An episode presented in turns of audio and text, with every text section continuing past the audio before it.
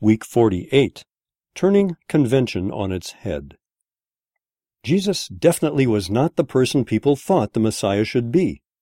In multiple readings this week, Jesus does and says the exact opposite of what people expected. He chooses disciples from among the uneducated and outcasts. He teaches that in the kingdom of God, the oppressed and hurting will be blessed.